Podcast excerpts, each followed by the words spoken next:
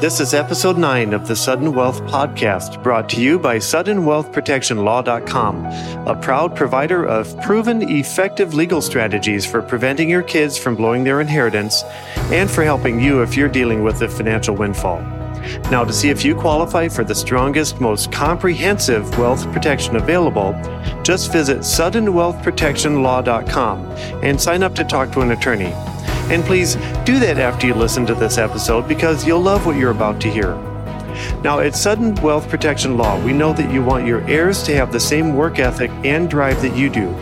And if you have recently had a financial windfall, such as an inheritance, you want to make good choices and to feel understood. In order for that to happen, you need guidance that you can trust and the support of a community of people who understand you. The problem when it comes to getting professional help in this area is that you have no guarantee that someone who advertises as helping people with sudden wealth or sudden money that they actually have any real experience or, or real knowledge. Now, we believe that everyone deserves competent professional help when it comes to protecting, managing, and growing your personal wealth. We understand what it's like to be the target of greed, jealousy, and resentment just because you have some money. I personally inherited $14 million from my father and blew most of it because, well, the only people who seemed to care about my emotional needs turned out to be con artists. And, you know, so obviously I'm not sure how much they really cared about my emotional needs, but they sure put on a good front. Uh, so they won my trust and I lost millions as a result. Now, although sudden wealth is central to our discussion, we'll also be exploring other fascinating and important topics such as the psychology of money, business succession planning, managing a business, and finding advisors that you can trust, just to name a few. In this episode, you'll learn three key insights that I believe are critical to protecting your wealth and setting yourself and your family up for long-term success. First, we talk about why a holistic approach to estate planning and transition planning is important in this area. Then second, we go into the importance of mindset surrounding your business if you want to pass it down to the next generation and, and how that attitude, your attitude as an owner will affect your plans for the future. And then third, we discuss how understanding that family legacy plans are more than just paperwork and how this type of wealth transfer is more nuanced than just basic measurable results like was probate avoided or were taxes reduced. There's more to it if you want to successfully transition wealth to the next generation and have it actually work and have the next generation be successful and so on. Anyway, lean forward and listen carefully, okay? Because this episode could have a significant impact on your future financial success.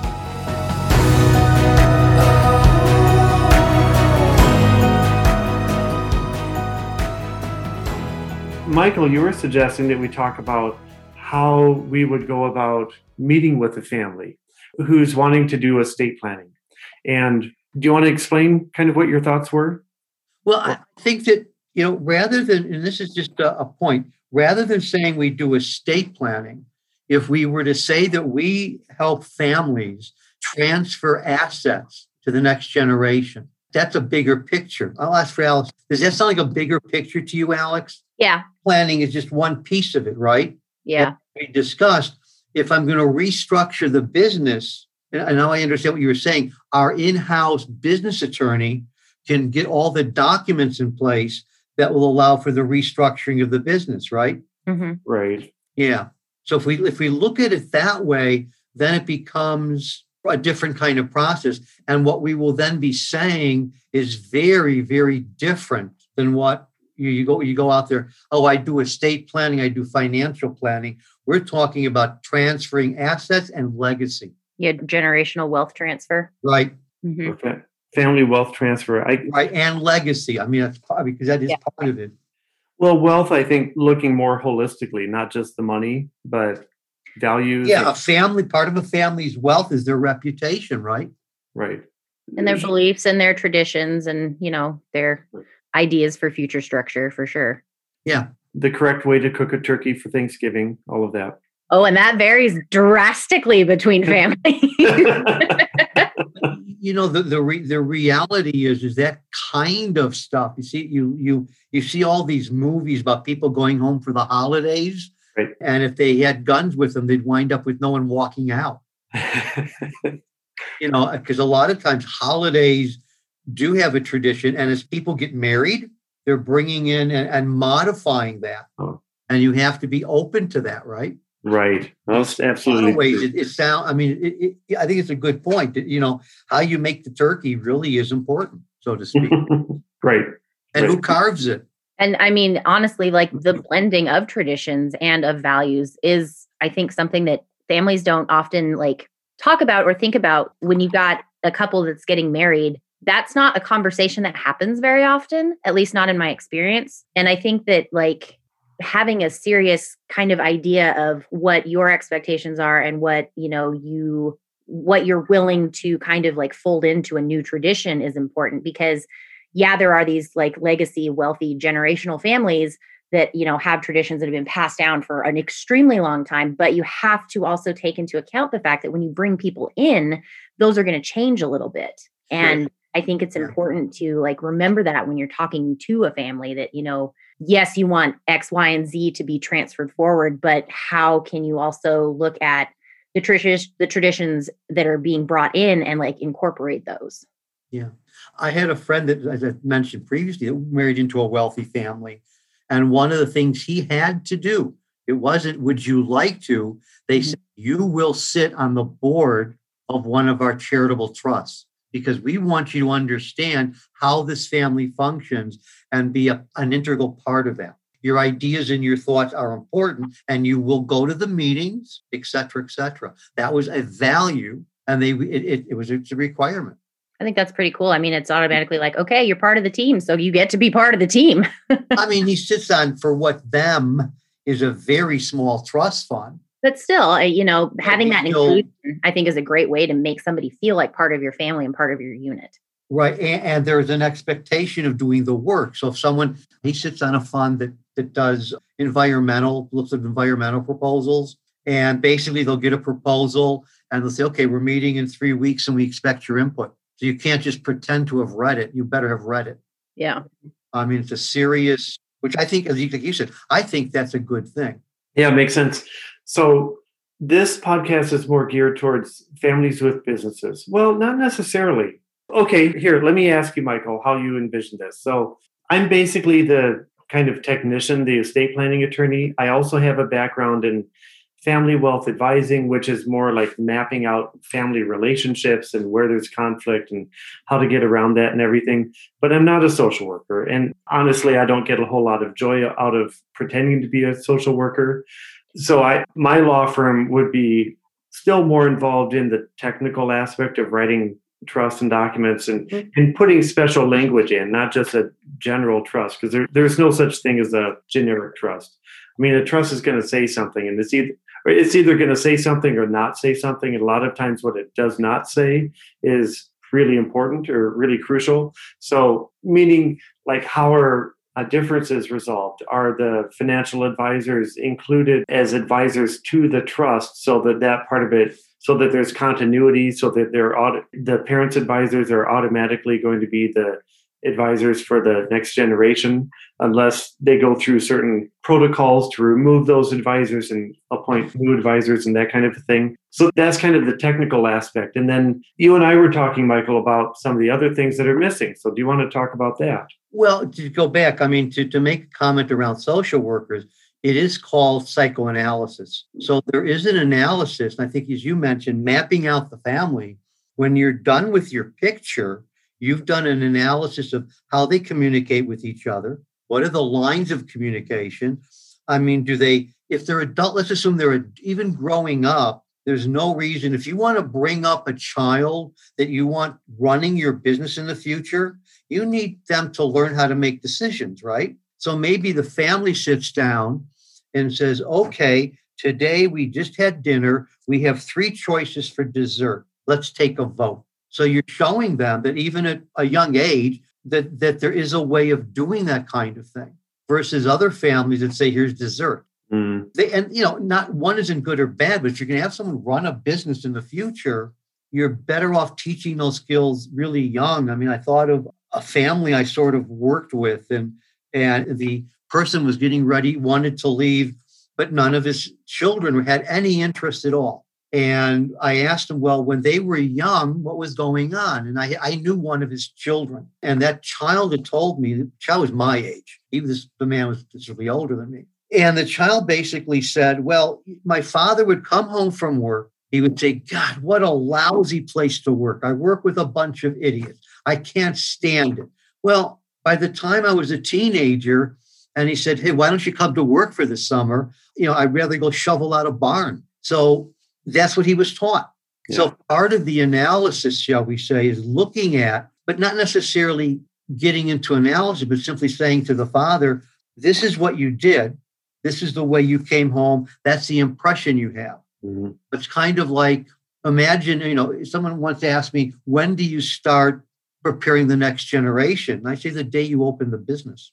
You know, if you come home with a positive attitude, oh, we really had a tough day but we're going to solve problems. This is what we're going to do. That's a very different way of looking at the exact same situation. So, mm. how would you go about assisting a family who was in that situation who, like, you know, the kids had heard through, you know, their father's, mother's, whatever career that the business that they were hopefully going to inherit someday was a terrible place to work or you know the the attitude of the business owner was just not great when it came to their how it was portrayed to their children. How would you try to since obviously the the kids are adults in this scenario how would you go about kind of helping them to see that maybe the business is not terrible or you know it is worth trying to be a part of and like sort of helping that dynamic? We sat down at a short meeting and after 20 minutes uh, we got on the phone looking for a business broker. The reality is none of them were interested. Mm-hmm. Have pushed two of them into it, and they would have taken it right down the tubes. So we decided it made more sense to bring in a business broker. If he needed professional management for a while, do it to increase the value of the business and sell it. Mm. So poison the well, but that's okay. But then you've got the money, and this is where Paul you'd come in. How do you then take those assets and pass them on and maybe that's where the teaching comes in. You tell these adults if you want to start a business, start a business you really want to be in, and you now know how not to come home. Right. Listen, that's that's really deep. And the idea of well, the the negativity, that's uh it's something that I struggle with. Okay. So as a lawyer, I'm supposed to always look at what's wrong. And then as a family member as a father i'm trying to or and a spouse i'm trying to be positive so that i don't poison the well and drive everyone away. And as a business owner anyone listening to this who's a business owner realizes that it's not all perfect every day. I mean there's there's a lot of grunt work. And yeah it's that's an so in order to change it i mean okay so right now here i'll just i'll kind of expose my situation. I'm working with a coach right now for me to to learn how to be more positive. And it's it's not a quick fix. It's, it has nothing to do with a legal document. It has nothing to do with Michael coming in and having a 20 minute talk or something like that. It's a process. And so this is all really tied together. And I think the reason that most estate planning law firms focus on just the legal documents is much easier that way like you can measure it. And then what they really advertise is that they're pre- preventing probate. And that's easy to, it's easy to measure. Either when the person dies, either you did or did not prevent probate. And they can also work on avoiding taxes or minimizing taxes. And that's also easily calculated. The attorney or the CPA can measure what the taxes would have been before the legal documents and what they were after the legal documents. You know is it good or bad? You can measure it. How good was it? And you, you can come up with a number. But in terms of the feel the degree of negativity and how excited the kids are to go into the family business i mean there's no way to measure that. So you have no baseline. And so lawyers don't touch it. Okay fair enough. So this is a podcast. So the people listening could not see Michael's face right there. But So what Michael was doing is he was giving a face like, yes, you can actually measure. Yes, okay, you can give a quiz to people. How likely are you on a scale of one to ten to do this or that or something? But I guess my point is that it's it's more difficult, and that's why uh, lawyers traditionally focus on the real easy, the easily understood things. So go ahead, Michael. Yeah, and I agree with you. I think that as someone who has done accounting work, etc., or even you know, you even start getting fuzzy when you get into market. But, but going back to how do you measure? Can you, you know, if let's just say the, the father comes home, he's had a bad day at work, and he, the kids run up, oh, I really had a bad day at work. And he says to the seven year old, it's no different than some days when you're at school. It's not fun and you come home upset, but that doesn't mean school is bad. Mm-hmm. I mean, you know, it's okay to be upset, but you gotta, you know, how do you, then you, the kid goes, oh, yeah, you're right you know, yesterday I didn't have a good day at school because I, you know, I did whatever. And is it harder to measure? It's different to measure. Part of it is is that if I have if my tax rate before the paperwork is 23.7, my tax rate afterwards is 21.6, I saved a certain percentage as long as they don't change the tax laws on you. Okay. Right. Whereas, how well does a family communicate? All I can really do is ask them at the beginning on a, like you said on a scale of one to whatever one to seven how well do you, does the family communicate and get the information and then measure that again later is it as accurate no but you can still conclude things got better and i realize it, it, it's softer but if i have enough data and if we're working with families for a long period of time that the generation let's say we start working with has a certain kind of communication style. And because we've worked with them and it comes from time, I'm not going to be here, you know, you, you may be here for the next generation to come in. The community, well, the fact that they're willing to come in tells you the story. Sure. And the fact that it's, you know, I don't think that transfer of a business is any, is, is way more difficult than the transfer of dollars. Of course. Difficult. Of course. There's so many other issues going on. And at the same time, though, there's a need for the, shall we say, the mathematical precision of the analysis of analyzing a, the certain parts of the estate plan. But what if the estate plan reads, my son can only get dollars if they come in and do X in the business? Then it starts getting squishier, right? And a lot of attorneys don't like writing those kind of plans, do they? Well, sure. I haven't seen what you just talked about. I've seen where the parent and the one child already have an agreement that the child is going to be part of the business and wants that. And then there's then there's just the issue of, well, okay, so the business is worth this and the only other things are there's a house and, and some investment accounts. Mm-hmm. So how do you divide that equally? Yeah. But, well, which can sometimes be difficult anyway, right? I right. mean, does equal mean, but to give you an example, my brother's wasn't his father-in-law, it was his wife's stepfather. So it's not quite father-in-law. Was a fairly well-to-do guy. He made prefab housing. Wanted always told his son he was going to bring him into the business. Brings him into the business. The son, the way the old man ran the company was in Oklahoma. It was a savings and loan. When the savings and loans went under, a Tulsa bank wanted to buy the savings and loan, but he knew they would not give the employees favorable terms so they could buy houses, etc. He bought the bank. Hmm. He wanted to make sure his employees could get the services they needed. So his son comes into the business, is there a few weeks, treats people like garbage. Mm-hmm. Says to the son, son, I will pay you your money. Your job is to stay home. Because he just didn't want him around. And you know, why was he like that compared? who knows? I mean, some some of it you can't undo, but at that point, how do you undo it? Yeah, I, I think the real point here is that this is more challenging and more complicated than just having some documents. And so this is why successful family wealth transfer, especially with a business, has to happen over a period of time. It, there has to be a process to it. And so, there has to be like some sort of like emotional intelligence in all of it too because if you're not aware of the effect that you're having on the people around you and your family it's going to make it that much harder to come to some sort of agreement on how everything should go going forward and that's emotional intelligence can be a really challenging thing to like try to tell people about and explain and help them understand and you know grow into so Absolutely. i think yeah That makes sense. Yeah, but I think what you said, and this is probably the difference, you know, Paul, my, when I've come in contact and work with people who do estate planning, the it's a relatively short process. The only thing that you do is every year you may review it. There may be some tax law changes. The guy got divorced. He had another child. He went and bought another piece of property. But those how those changes don't take very long. Whereas this the doing it and even with money, even if all you're transferring is money, what does fair and equitable mean? I mean, my parents were, they believed everyone would get the exact same thing. I remember being at a birthday, my birthday, my brother's birthday, about is the 26th, mine is the 8th. What's that, 12 days apart, 10 days of, you know, January, February. So we were at his house before he left for Texas, and he gets a birthday card and a check.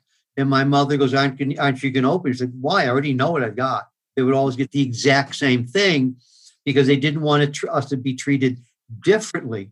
But the reality is sometimes children's needs are different. If you have a child that has special issues, developmental issues, they, they're going to need different kind of care, right? Of course. So that may be different. If you've got a, a child that's having issues with substance abuse, you may not want to give just hand them money. You know, so what what does fair mean because one of the things that is common in businesses being handed down is it goes to the oldest son who may not be the most competent person to run it and they may not even want it. Right. So and that's where you know looking and yeah those are longer term issues. Yeah. term things. Okay interesting. Well i think that was a good talk. Good talk. Let's wrap it up for today okay